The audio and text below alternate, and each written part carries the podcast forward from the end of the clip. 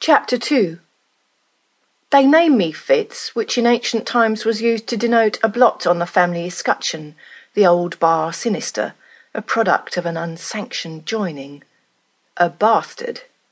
Human persons seem to care a lot about cat dirt like that. I didn't.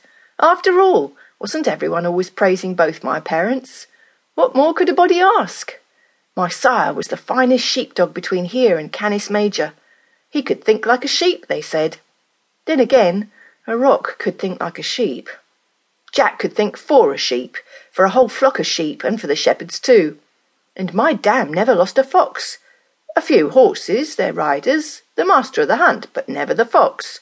No, I had nothing to be ashamed of in my forebears. In fact, I wanted to be just like them. But sheep, moving them from place to place to place when all they talked about was grass and grass and grass, just to let the hare-brained shepherd lose them for you. That made no sense to me, no more than fox hunting did. You kill the foxes and what you get? More rats. And everyone knows what you get then, and it's not just the bubonic plague. Still, I yearned to fulfil the promise of my breeding, to go beyond mere existence toward excellence. I looked around, and there she was, Miss Sonia Randolph. I knew right away. They say it's like that with true vocations, that I had found my calling. I was going to be a companion. Not just any companion. I was going to be the best companion since Hector was a pup.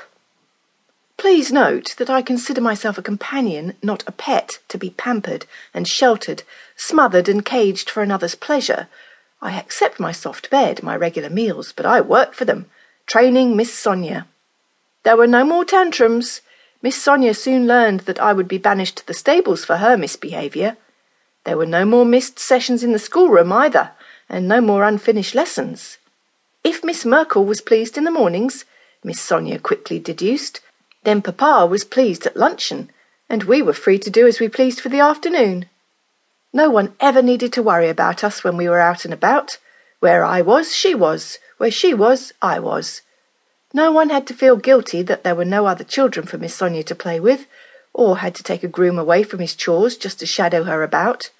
No one had to worry about the eggs disappearing from the hen house, or the vegetable garden being torn up either. I was a responsible dog now. People trusted me. They knew that, like my mother, I would never get us lost, and like my father, I would defend Miss Sonia to the death. We went everywhere.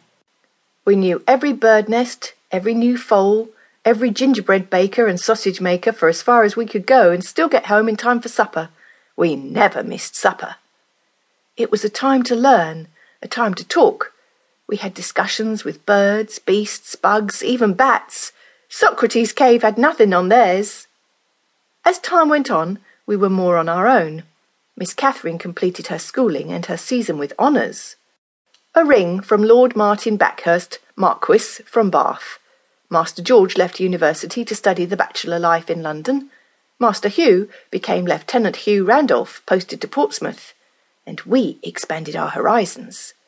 The pianoforte, watercolours, the reins of a pony cart, the reins of the household. It was all the same. We knew which groom to chivy, what new tweeny needed a kitten in her bed so she wouldn't be homesick, where the sun cast the prettiest shadows, and when Papa liked to hear Cherry Ripe. We kept growing, learning. I even stopped teasing Deer Park's tame deer. They were too easy.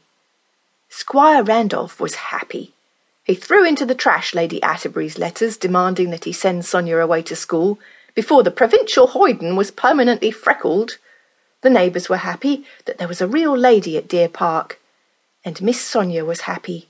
Why not? Everyone loved her. I loved her, but I was not happy. I was five years old.